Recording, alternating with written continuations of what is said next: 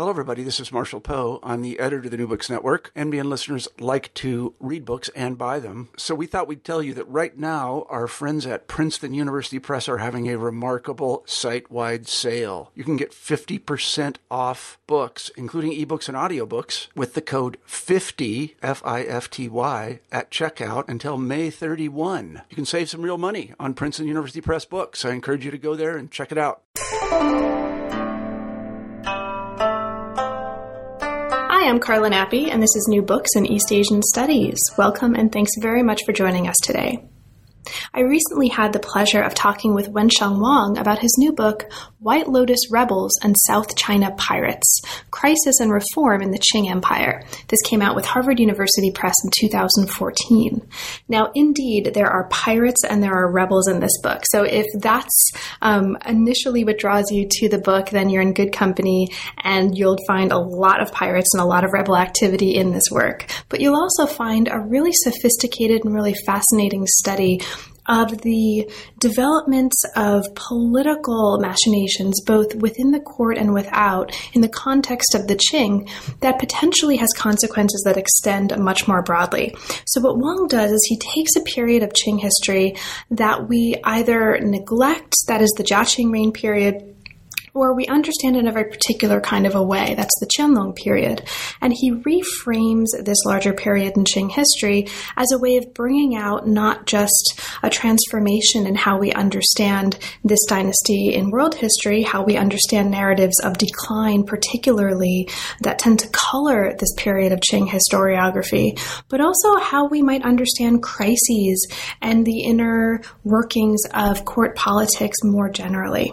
So it's a book that pays really careful attention to the nature and ecology of the highlands and the oceanic frontiers of the Qing and uses this as a foundation for understanding technologies of state building in the 18th and 19th centuries. And in doing so, really reframes again how we understand the Qing, but it also offers a kind of model for incorporating tools and ideas from the social sciences more broadly that we don't usually bring into Qing history and using them to change not only how we understand this dynasty, but perhaps how we historicize periods of crisis and their consequences more broadly. So it's a really interesting and a really fascinating study with potentially uh, very broad consequences.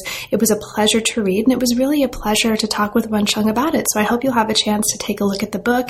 And definitely, if you are um, either a devotee of Qing history, a student, or a scholar of Qing history, this is a must read. Enjoy. We're here today to talk with Wensheng Wang about his brand new book, White Lotus Rebels and South China Pirates Crisis and Reform in the Qing Empire. Welcome to New Books in East Asian Studies, Wensheng, and thanks very, very much for making time to talk with me today. I'm really looking forward to it. I thought it was a great book. Thank you very much, Carla, and it's good to be here. So, Wensheng, could you start us off, as is traditional for the channel, by saying a little bit about what brought you to the field of Chinese history? How did you come to work on Chinese history and on the Qing in particular? Uh, well, um, it's quite a natural process for me. Uh, I was born and raised in China and have always been interested in reading history books and studying history. So I became a history major and got my bachelor's and master's degree from the Wuhan University. But my major field of interest at that time was actually early modern Europe. Hmm. When I worked on my MA thesis, which was about the consumer revolution in 18th century Britain, I decided to apply for the PhD programs in United States and continue my study of European history. Fortunately, I got a great offer from UC Irvine and was able to study with Kenneth Pomeranz and R. Bin Wong. And both of them are great advisors, and they suggest me uh, to switch from the field of European history to the field of Chinese history and try to study Chinese history from a new, larger perspective.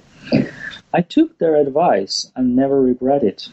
It's always a good idea to step out of our native cultural environment and look at it from another point of view. Well, thank you. That's really interesting. And it actually um, given that background, it really informs also some of the methodological conceptual work that you're doing right. in the book. So that's great.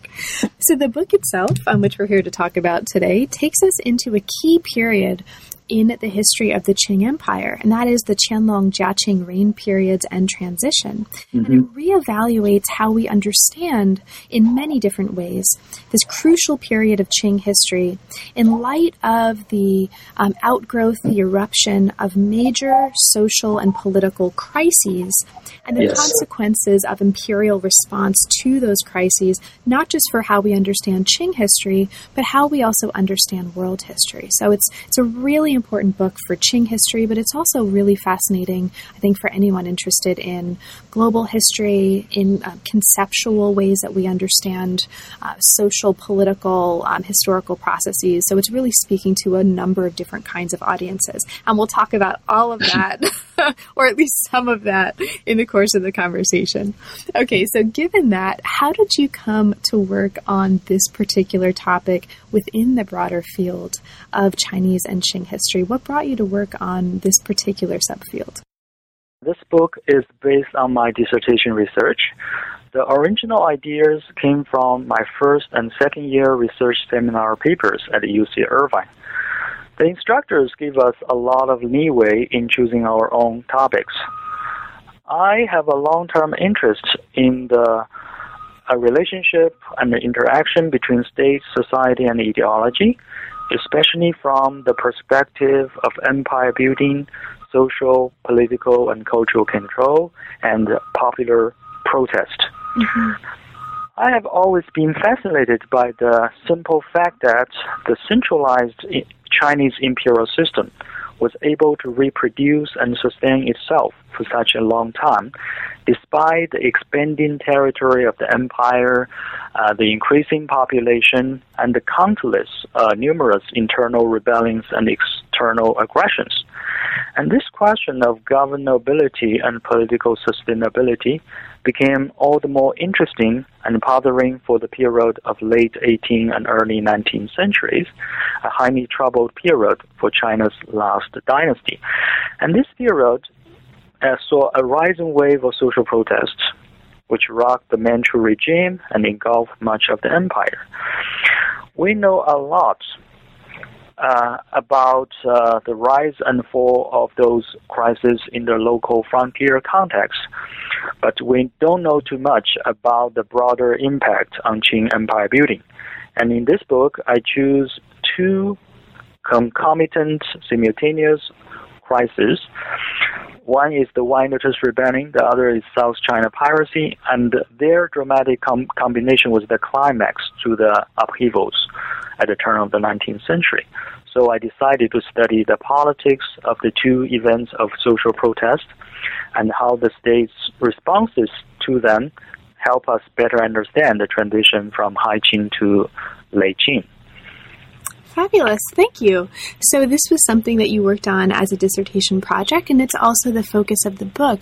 Can you talk a little bit about that transition? Were there any kind of major changes from dissertation to book, either in how you were thinking about the project um, or how you were conceptualizing your own arguments um, with regard to these phenomena? Uh, sure. Um, I didn't make a major structural changes. When I wrote the dissertation, my advisor uh, reminded me that uh, I'd better start thinking about how to turn it into a book and how to appeal to a wider audience. And that's a great suggestion, but I still ended up writing a very long dissertation. So the main revision I did was to make the manuscript much shorter, and it's quite a challenge. I cut out some of the literature review, background information, theoretical underpinning, and uh, detailed narratives and footnotes.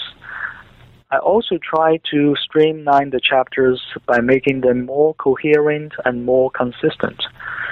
And in order to appeal to more readers uh, outside the field of Chinese history, I made some parts of the book more social science related by introducing some useful concepts and methodologies from sociology and uh, political science. Mm-hmm. Great. Thank you. And we'll talk about, I think, um, a number of those, or I hope we'll get to talk about a number of those methodologies mm-hmm. in the course of the conversation. So the book opens on a very particular day. It opens on New Year's Day in 1796 with the ceremony by which the Qianlong Emperor abdicated the Qing throne and his successor, the Jiaqing Emperor, took over. And these are going to be our two imperial touchstones for the book. The, these two emperors and the, the kind of transition among their reigns, the the distinctions between their reigns and the ways that their reign periods really bookend this really crucial period of Qing history. Now, mm-hmm. t- 10 days into the Jiaqing reign, something called the White Lotus Rebellion flared up, and we'll talk a little bit about that. Mm-hmm. Meanwhile, at the same time, well organized pirate fleets collaborated with newly unified Vietnamese state and attacked the southeast coast of China. So, this sets up these two major crises that are happening right um, after this transition from Qianlong to Jiaqing. This was part of, as you show early in the book, a global upsurge in socio political unrest that happens around the turn of the 19th century. And you bring us in this introduction into the more kind of global world historical consequences of this global upsurge at this particular time. Now, this, now I'm using this to kind of set up where we are for listeners, right? Especially perhaps for listeners who don't focus on Qing history. So that's where we are in time. Now, these hmm. two events drained the Manchu treasury and exposed other long-standing problems. And this brings us into really the contributions of the book. While previous scholars have treated these two crises, right, the White Lotus Rebellion and the pirates, as a watershed marking the beginning of the end, right, the beginning mm-hmm. of the mm-hmm. end of Qing rule, right. your, your book actually takes a totally different tack. It really turns that on its head, and this is one of many conceptual innovations you're making. So you're instead going to argue, and, and I think very successfully here, that these crises in the 1790s actually made the Qing better by mm. instigating a major reorganization of the state. Um, mm-hmm. And so this is where I'd like to um, open us into um, sort of our exploration of the book. So, can you talk a little bit about that? About sort of how you are really upending the way we typically understand the outcome of these crises as the beginning of the end, and how are you transforming that um, into something that actually marked a, an improvement in the late Qing? So, can you talk about that innovation of the book? Uh, uh, I think it's a major uh, problem of perspective. Uh, traditional evaluation of uh, the Qianlong Jiaqing tradition uh, proceed from this genealogical and outcome-based uh, assessment, and you know they situate this period uh, the, uh, examine it from the pers- perspective of the greater wave of upheavals in the mid 19th century, and also from the ultimate pers- collapse of the Qing dynasty in 1911. So so I don't think this is a very correct historical baseline. So I think we should uh, study this period from an evolutionary and forward perspective. That is, we have to set up the stage by examining the historical context, the long 18th century, and its major dynamic of historical change. So that's what I did in my first part, which is a very short background chapter. I considered a broad range of structural and conjunctural development which overburdened the High Qing state and precipitated the crisis during the Qianlong Jiaqing transition. I think we should take this High Qing period as the historical baseline against which to locate changes and to evaluate the successes and failures of the empire building in the Jiaqing reign. And this perspective, evolutionary perspective, can give us better idea what the Jiaqing state had accomplished and what it could and could not achieve, because it is structured in a very uh, insti- uh, in an institutionalized his, uh, structural historical setting. And we have to contextualize the period in the right historical context. Thank you. Now, one of the other um, transformations, just in terms of historiography of the Qing, that you're making here, that you set out early in the book, is that you're really kind of changing the way we understand the nature of these two reign periods as reign periods as well. And this includes both shining light on and giving ample attention to the Jiaqing reign. And you mentioned that this is usually a neglected reign period uh-huh. in the history of the Qing, but it also means turning um, or really reevaluating how we typically understand the Qianlong period. And Qianlong is mm. usually, you know, celebrated, uh, something that we, you know, yay, Qianlong, wasn't he fabulous? And you're basically showing some of the problems um, in right. his reign. Now, you talk about this in terms of a few um, really interesting concepts here in the introduction. Um, you right. call the Qianlong period an era of political dividend. So, can mm-hmm. you talk a little bit about some of these conceptual ways that you're helping us reframe the Qianlong period, including this idea of an era of political dividend, but really um, any of the other ways that you think you're making important conceptual contributions to how we understand this period?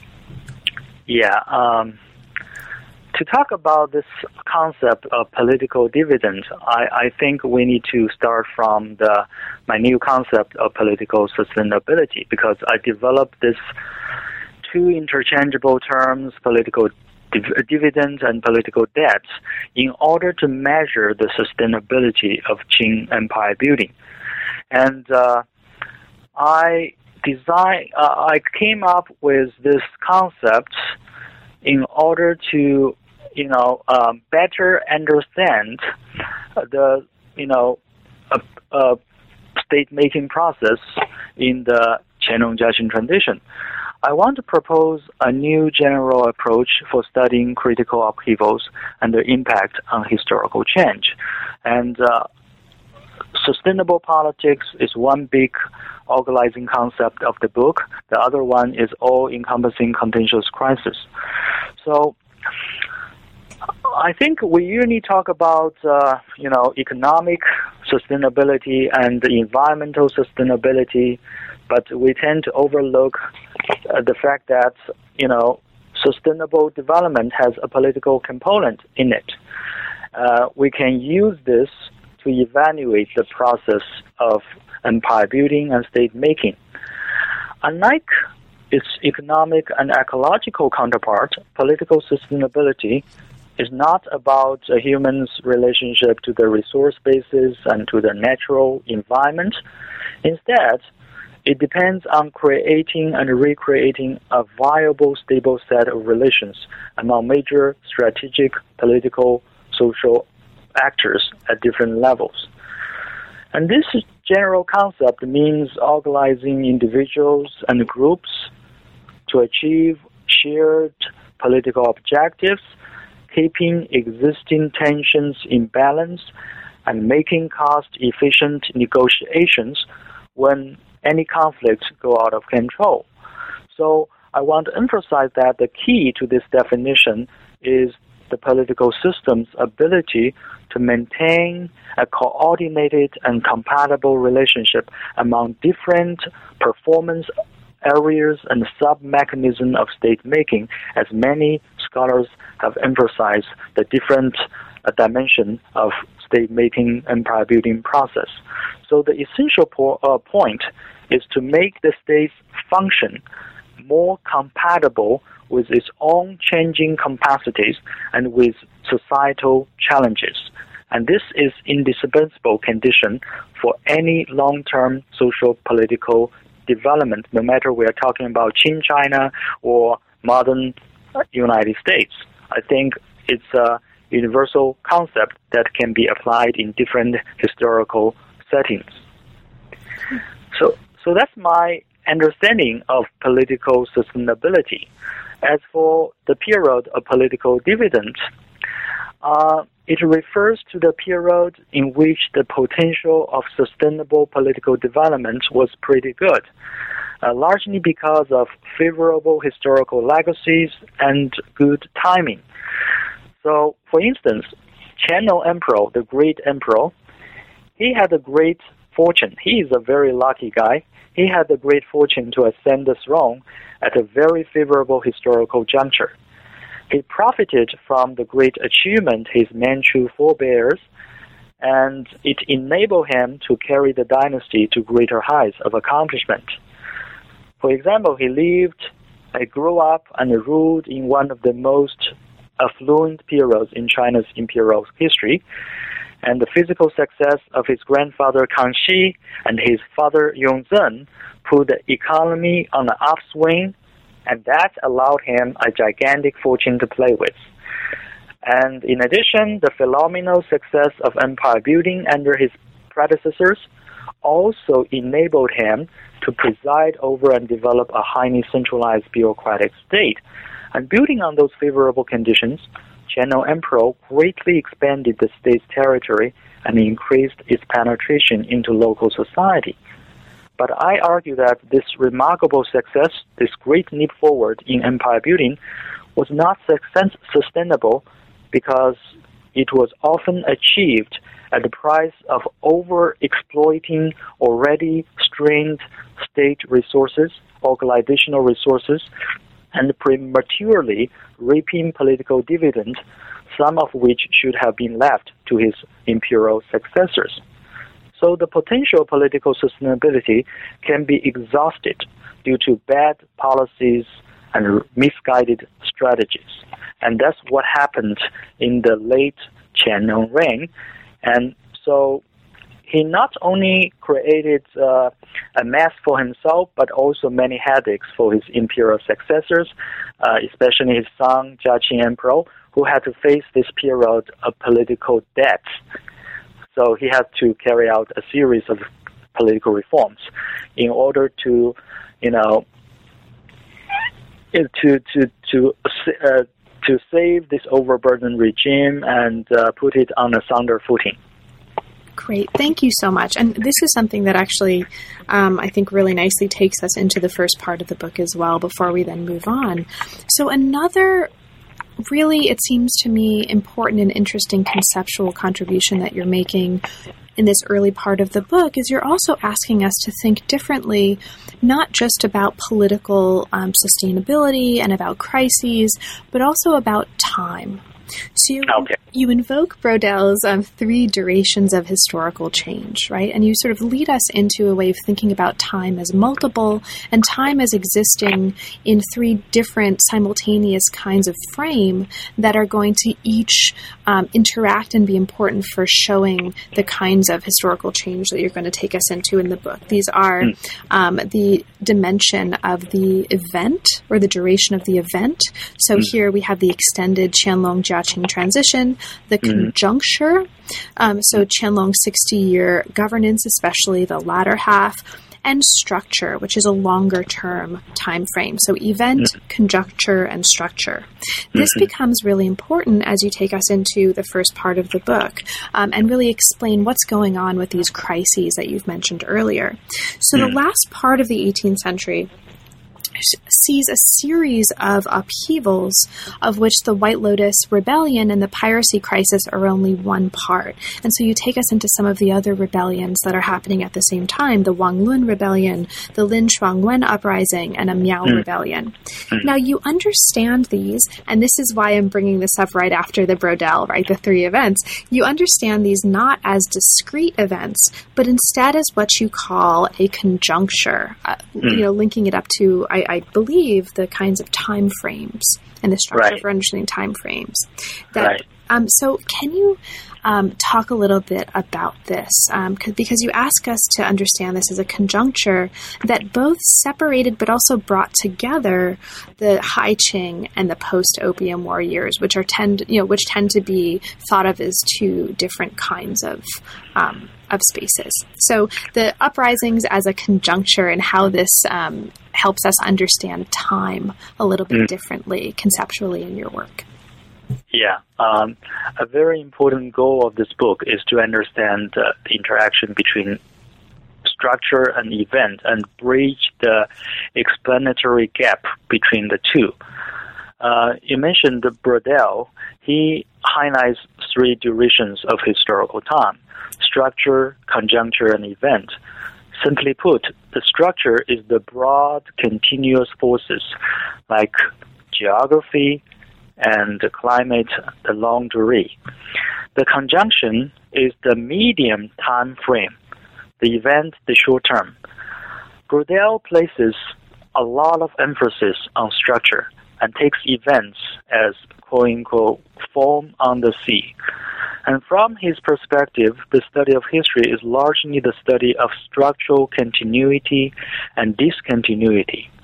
An examination of the long term structural evolution can reveal trends and patterns of historical development, the deep seated structure of history.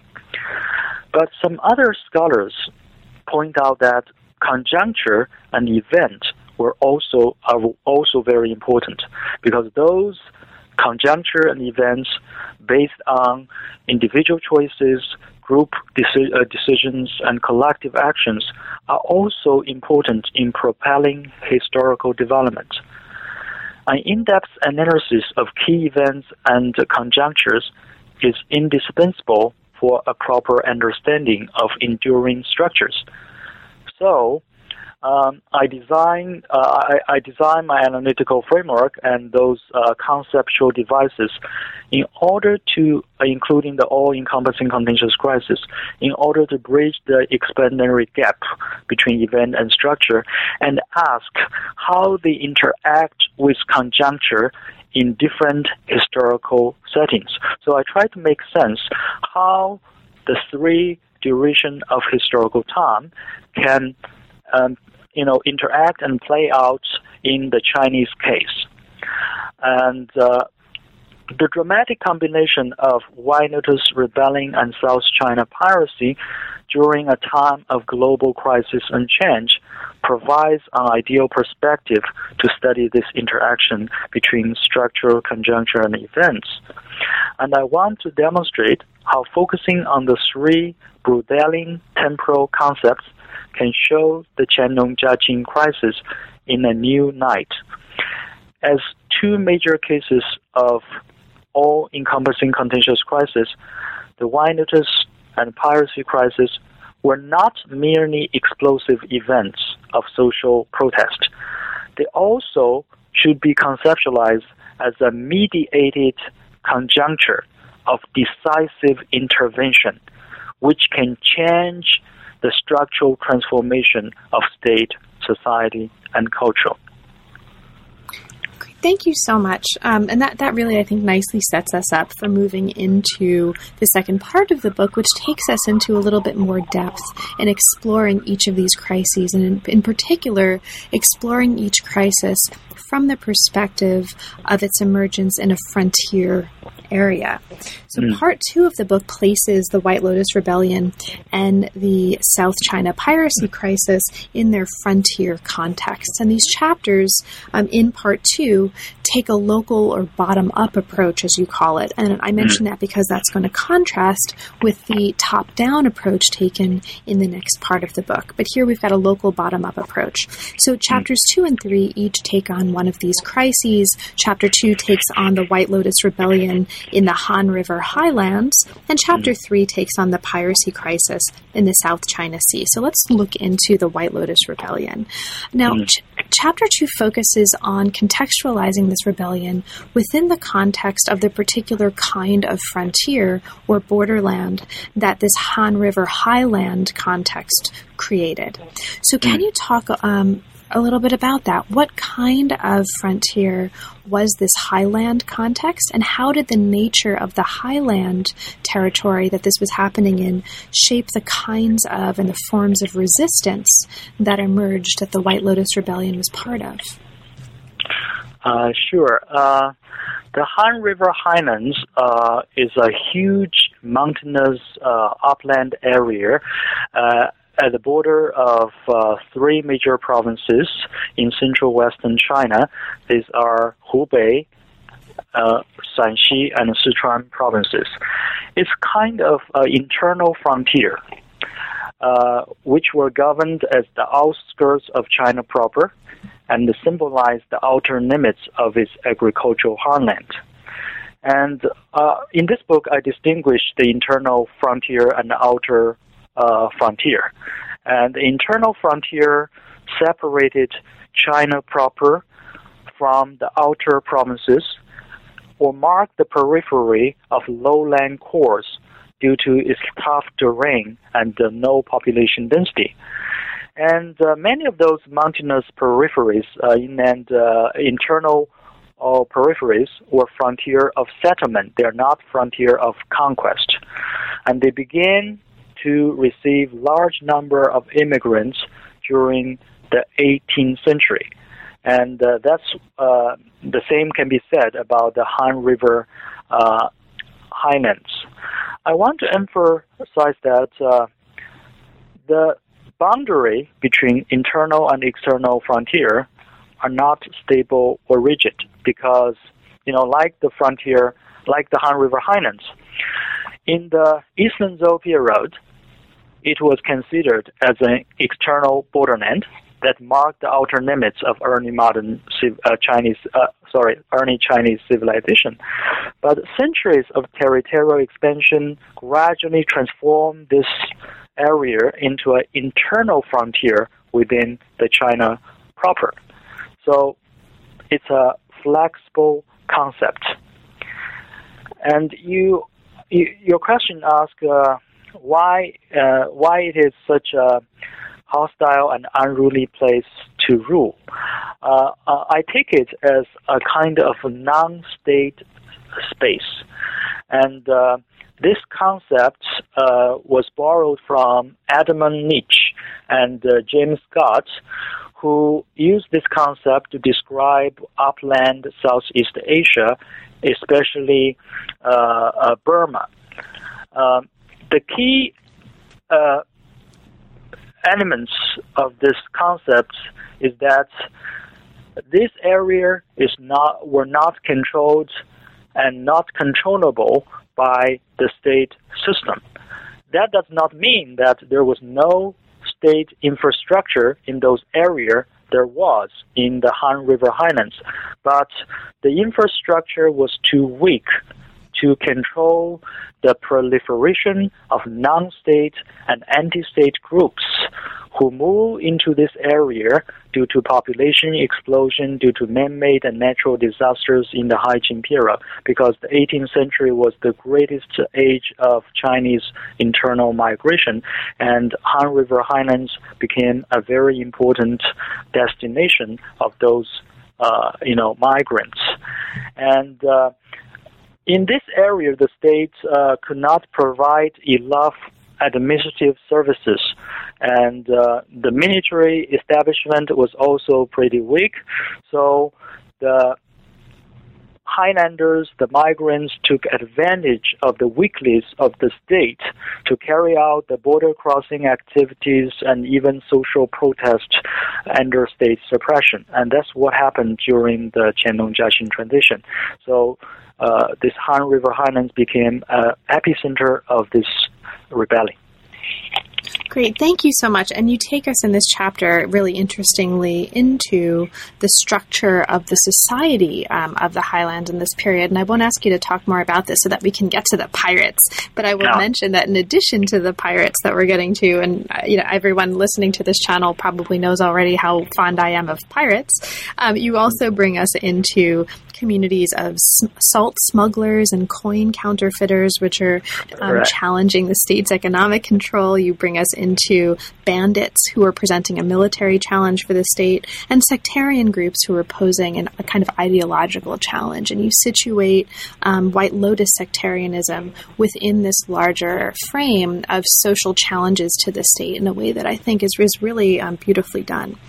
Mm. So we if this is one kind of frontier, the highlands and the White Lotus um, uprising in the context of those highlands, the next chapter takes us into a different kind of frontier, but one that is related to the previous example. This is the maritime frontier. So, mm-hmm. can you, as, as a way of contrasting and comparing with what we've just talked about, can you talk about what's happening on this maritime frontier? Um, and how, what do we need to know to understand the kind of frontier the South China Sea is to understand how how the piracy problem um, and the piracy crisis arises in that context. Yeah. Um, uh, I want to uh, emphasize the major approach uh, I, I used to study both the maritime frontier and uh, the upland, uh, highland uh, areas I just talked about. Um, this part, the part two of this book, draw on the work of political geographer Philip Steinberg, and particularly his social construction of the ocean. And Steinberg talked about uh, the development of a maritime zone, uh, this process involves a complex process of social construction based on three interacting mechanisms utilization, regulation, and representation. I apply this theoretical model not only to South China Sea but also to the Han River Highlands. An in depth analysis of the two frontier zones requires not only an examination of the natural geography, but also a history of how they were used, conceptualized, and controlled by both state and societal forces. And I investigate how different non state and anti state groups try to have their interests represented through different construction of the frontier space, and how those constructions contributed to the contentious politics within those space. And I want to emphasize a general dialectic in this frontier process of social construction. On the one hand, both the South China Sea and Han River Highlands were subject to artificial administrative division and weak social political control. On the other hand, as a space of natural topography, it enabled the non-state and anti-state actors to carry out routine border crossing activities or even extraordinary social protest. And thereby, they can reproduce their own autonomy and the regional, you know, uh, uh, uh power base.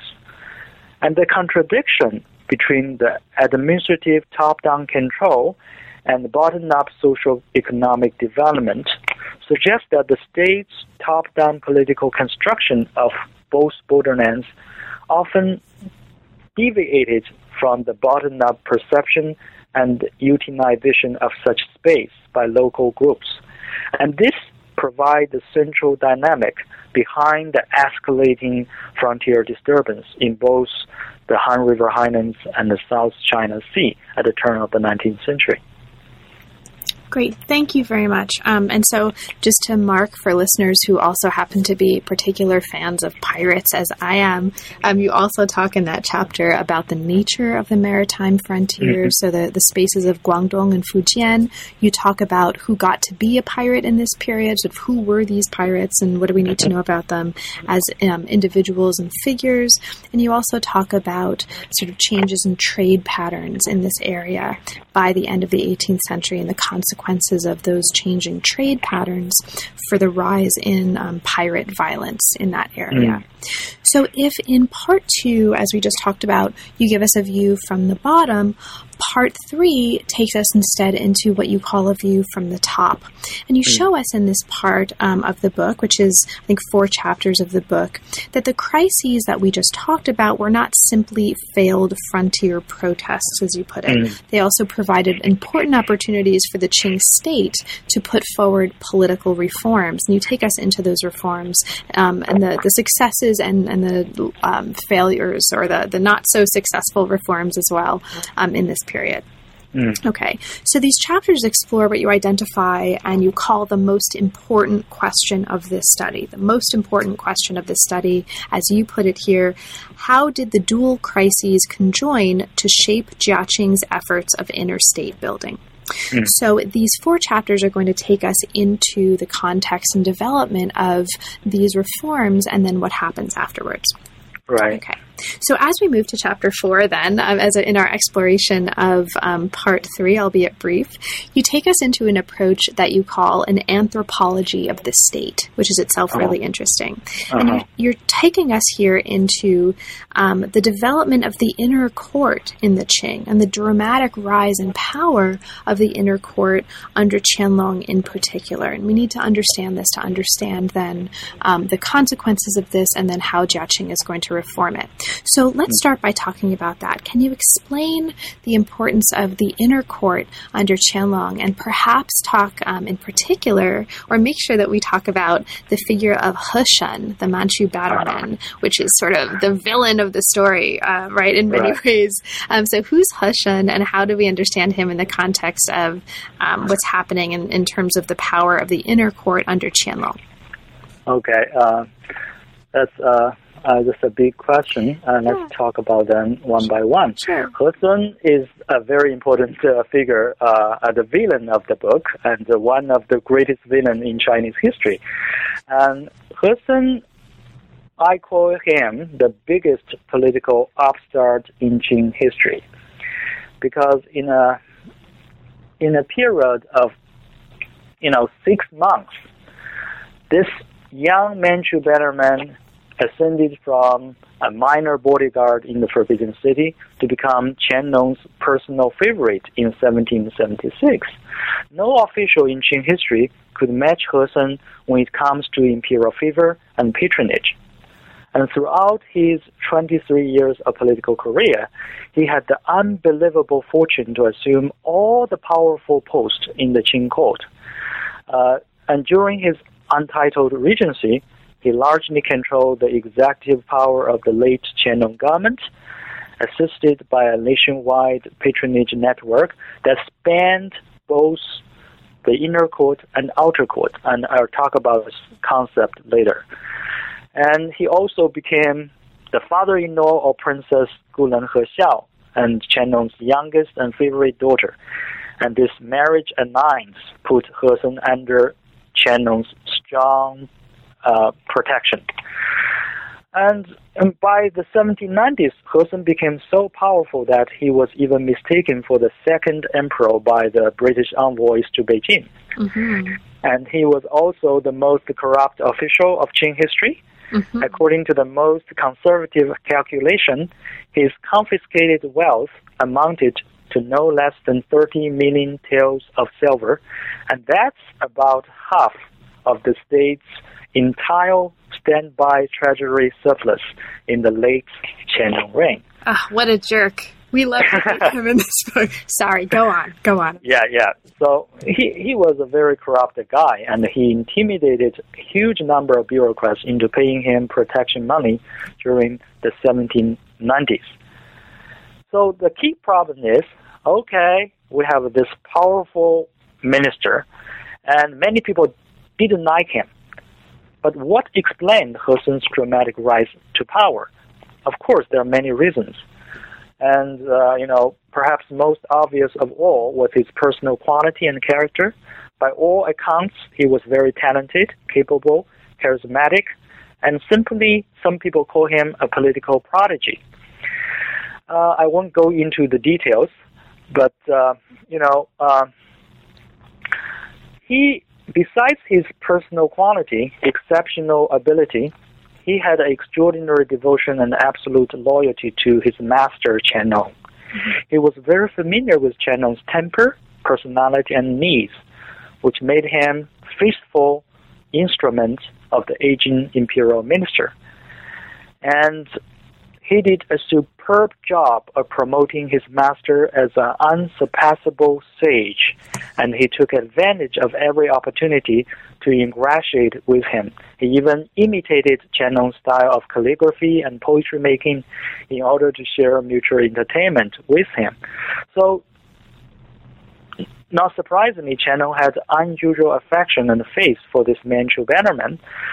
And uh, you know, some popular anecdotes even went so far as to say they were lovers, and there was a homosexual relationship between the two, despite the 40 year difference in their ages. Hey, why not?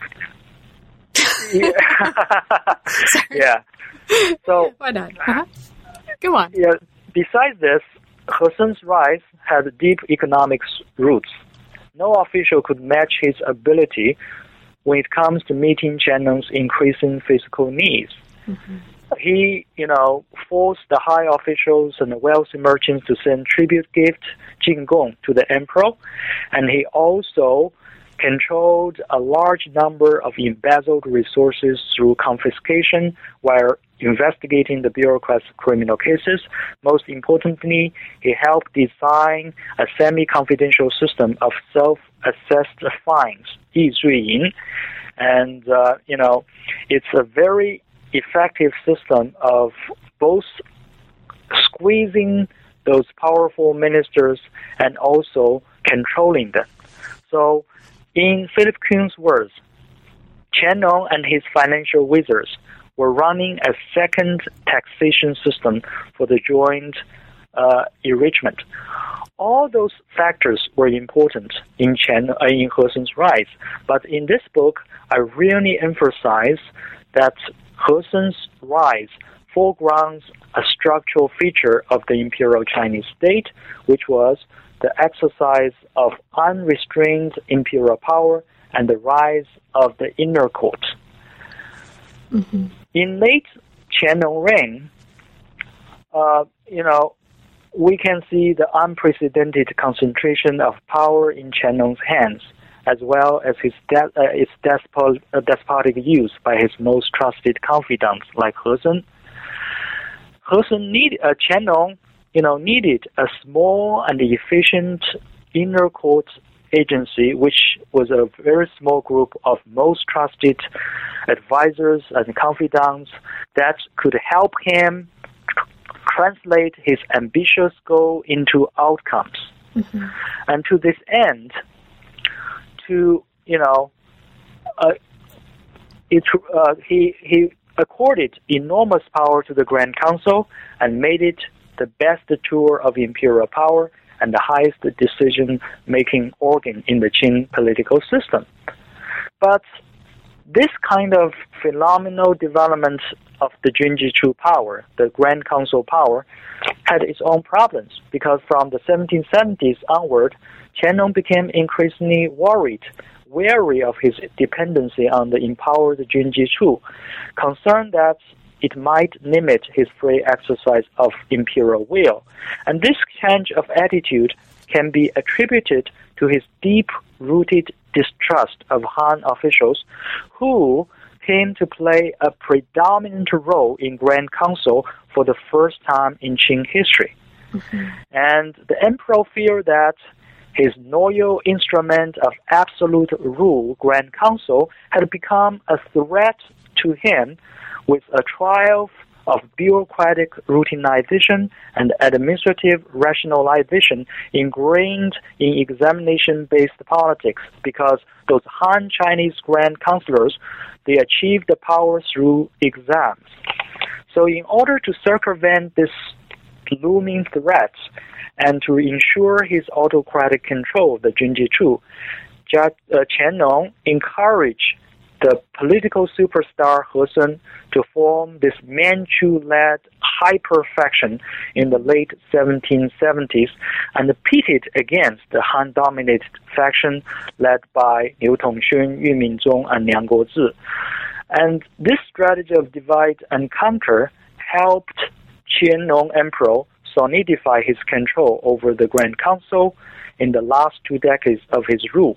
Mm-hmm. It also transformed Heshen into the most formidable minister uh, interposed between the aging emperor and his outer court agencies with both monarchical and bureaucratic power in his hands. So, only through this way can we really understand the dramatic rise of He Sun's power, even though so many people, you know, are very angry and, uh, you know, hated him and but still, you know, he was able to, uh, you know, control much of the executive power and imperial power of the late Qianlong government. Great. Thank you, Wensheng. And, and one of the things that um, you show is not just the rise, but then the fall of Heshen. So I'll Right. just talk a little bit about this and summarize um, so that we can get to the reforms. I'm strictly in the interest of time, but as we move from um, 4 to chapter 5 and chapter 6, we see Qianlong abdicate. Um, this is actually where the book started as well, and you show that it's actually a half-hearted abdication because he's still very much interested um, in his own power and in having control. And one of the things that he is still uh, has a hand in, despite his abdication, is the attempt to quell this White Lotus uprising. And so, as you bring us into chapter four, this is a chapter that looks at what you call the inner White Lotus rebellion, and it takes us into um, the development by the state of two different strategies to adapt to battlefield conditions and to try to quell the White Lotus rebellion. Um, these two phases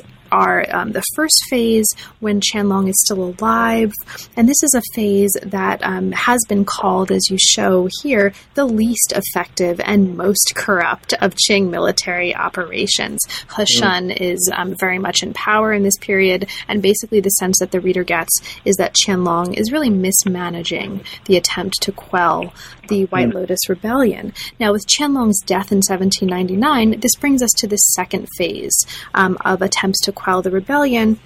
And this is where the state gradually brings the uprising under control under the leadership now of the new emperor Jia Qing. And you take us in this chapter through um, his uh, eventual subduing of Heshen. Um, he is forced to commit suicide. Um, Jia Qing enacts what you show us here to be a kind of minimalist purge. And ultimately, as a result of Jia Qing's control of the situation, the rebellion is quelled. Now, in as we move to the next chapter, you move us into really, in many ways, what's um, the beginning of the culmination of the book. And this is a focus on the reforms that Jia Qing enacts um, in the wake of his quelling of Heshen. This is really Right. important because, as we talked about at the beginning of the book, um, one of the many contributions the book is making is precisely to shine light on this uh, period, the Jia Qing period, in a way that hasn't been done um, in a lot of previous Qing scholarship. So let's talk about this.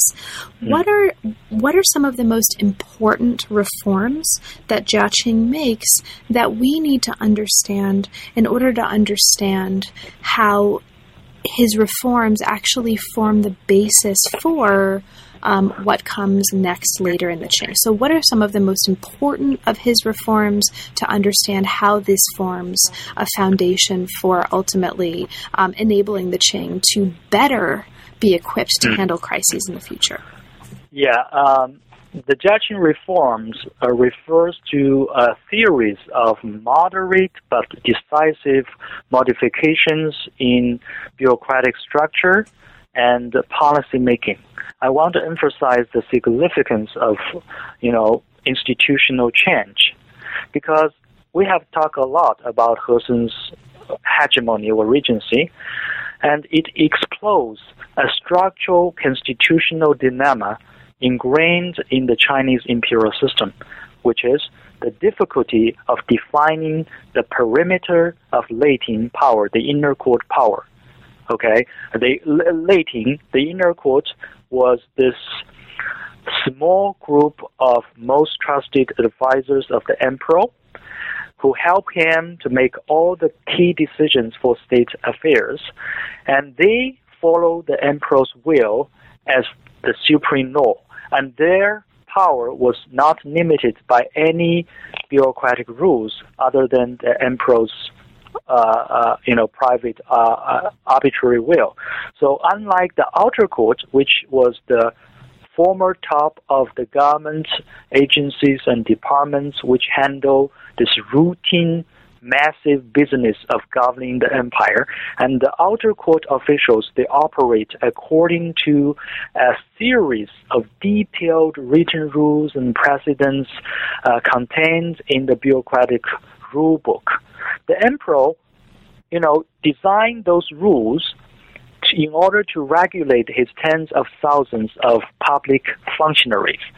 But despite its important role, the emperor also have a lot to worry about those bureaucratic rules and his public functionaries.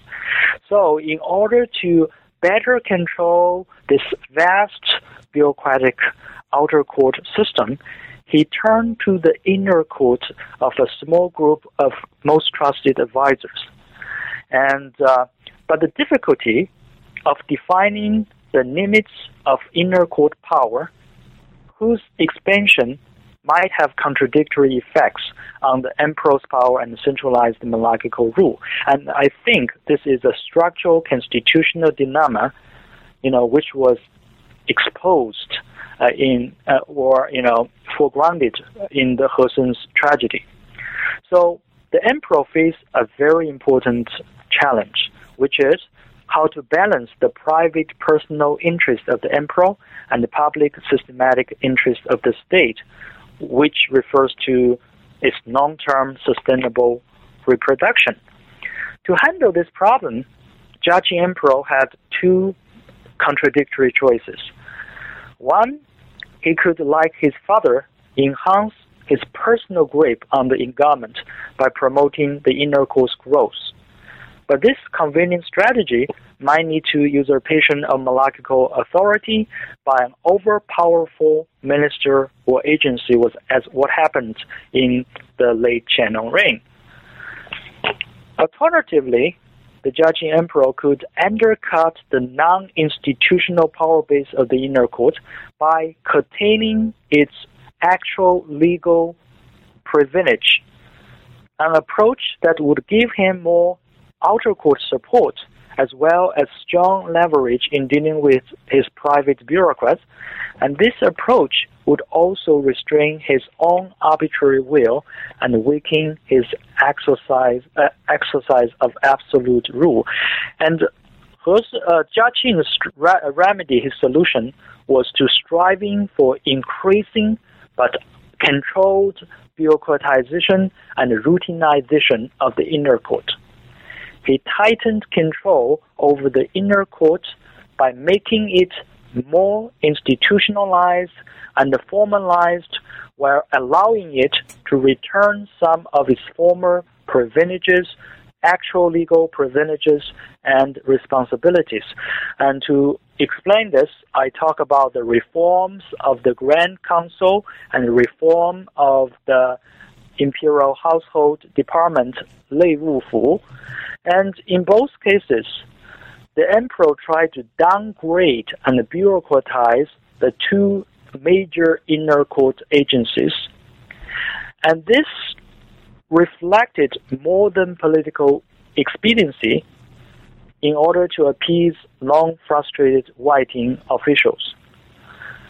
I argue that it was such downgrading and bureaucratization measures that protected those two inner court agencies from further oppositions from the outer court in the Jia Qing reign and helped them weather even bigger political storms during the constitutional reforms of the late Qing uh, period. Uh, another key point I want to emphasize about uh, Jia Qing's institutional reform is that he himself understands that he was the victim of this political adjustment. And he was willing to be the victim of his own political reform. When the late Qing, the inner court became more circumscribed and bureaucratized, the imperial power was also constrained and routinized. And through this way, he was able to harmonize the hostile relationship between the inner court and outer court by self consciously trading some of his own personal arbitrary will and power for a wider exercise of routine bureaucratic authority based on broader political participation and deliberation. And this de emphasis on arbitrary power and personal bonds with officials contributed to the routinization of the late Qing emperorship. And this sort of imperial governance also promoted a more sustainable state society relationship, which had a huge impact on the you know late Qing reforms and uh, and other uh, major changes in the political system. Great, thank you so much. And as we, we, don't have that much time left, but I just want to make sure we take a tiny little bit of time to mark what's happening in this last chapter before the conclusion, because one mm-hmm. of the things that you're arguing here is not only did Jia Qing's policies and reforms allow the Qing to better cope with later events in precisely the way you just described, but some of the events that they were able to better cope with as a result were, were specific challenges that were associated in particular with um, increasingly complex, as you put it, relations externally. And it's right. the importance of situating the Qing within a larger context of foreign relations that you turn to in Chapter 7.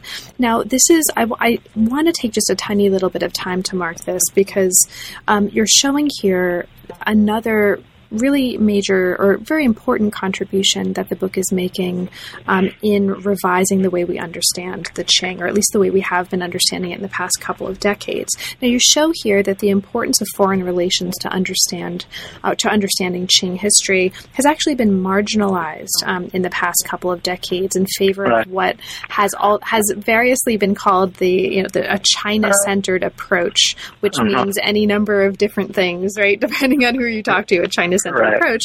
Now, you're arguing here for the importance of reintegrating the Qing into a broader context of foreign relations.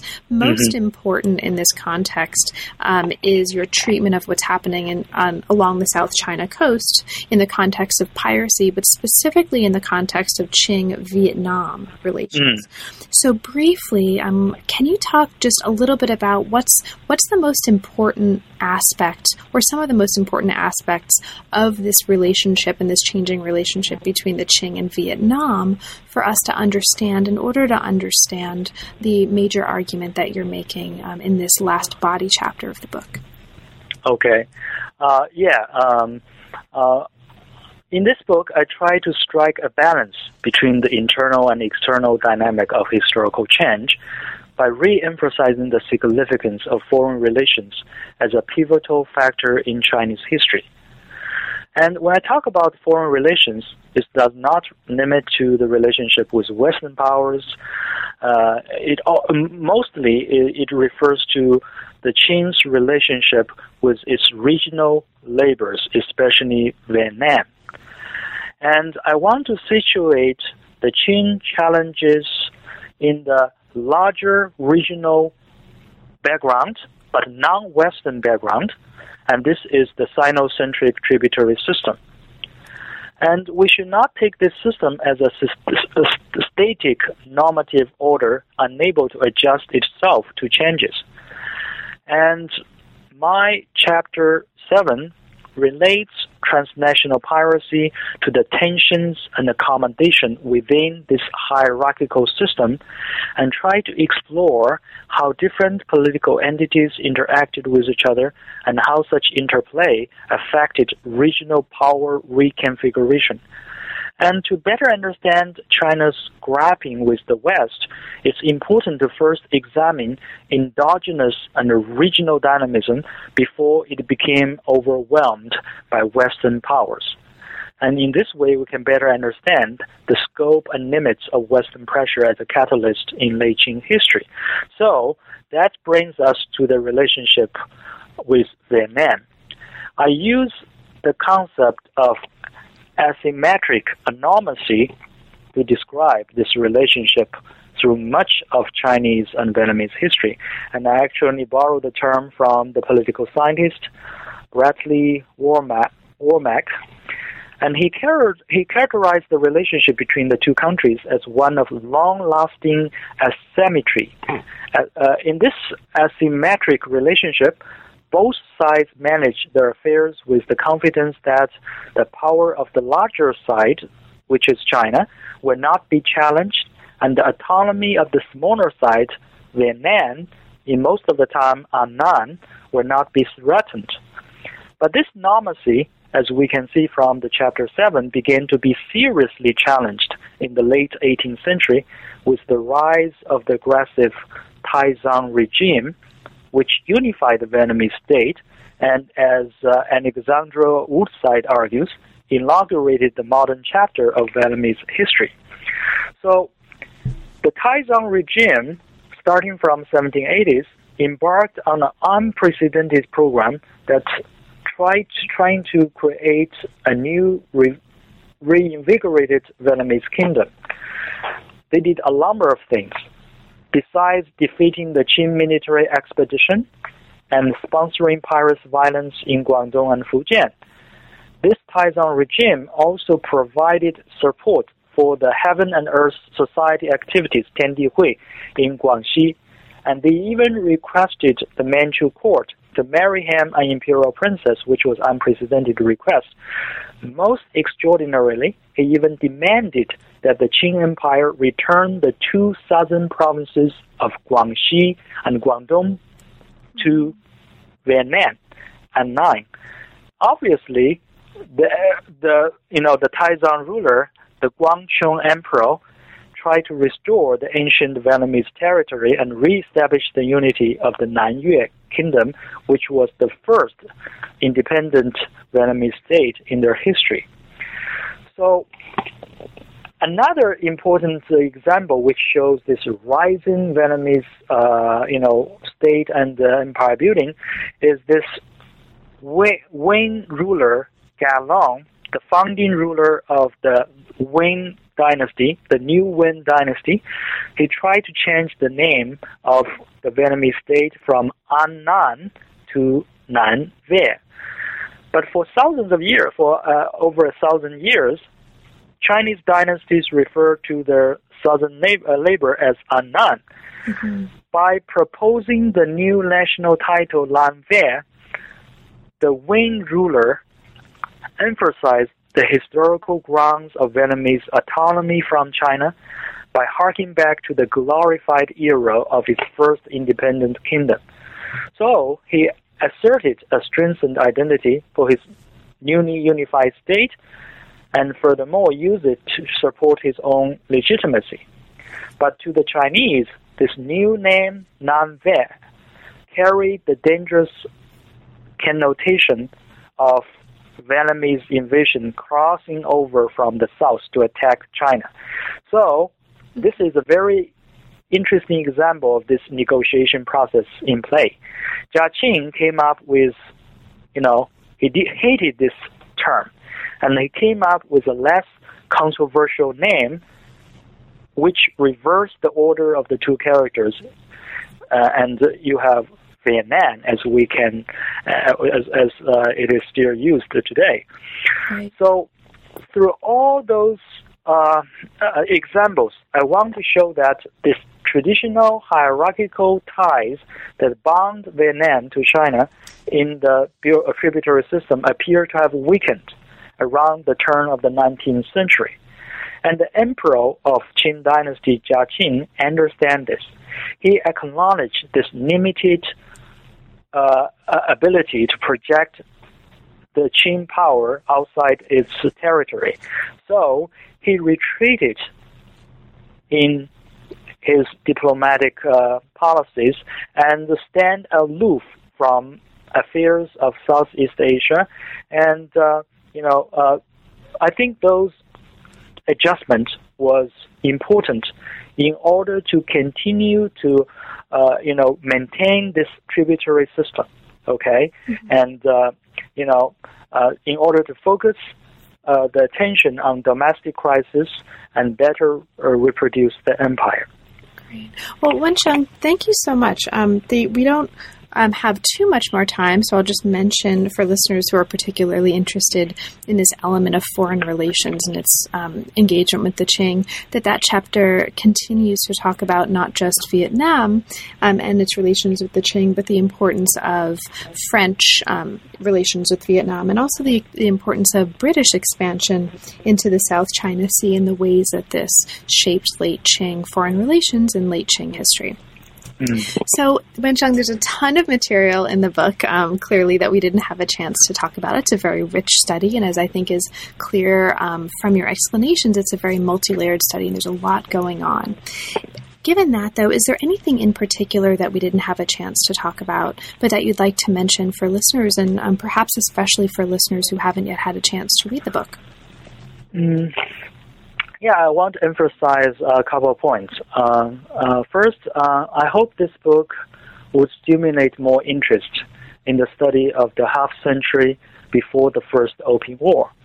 And this period from roughly the 1780s to 1830s is often referred to as a period of great divergence, not only between High Qing and Late Qing, but also between China and Western Europe.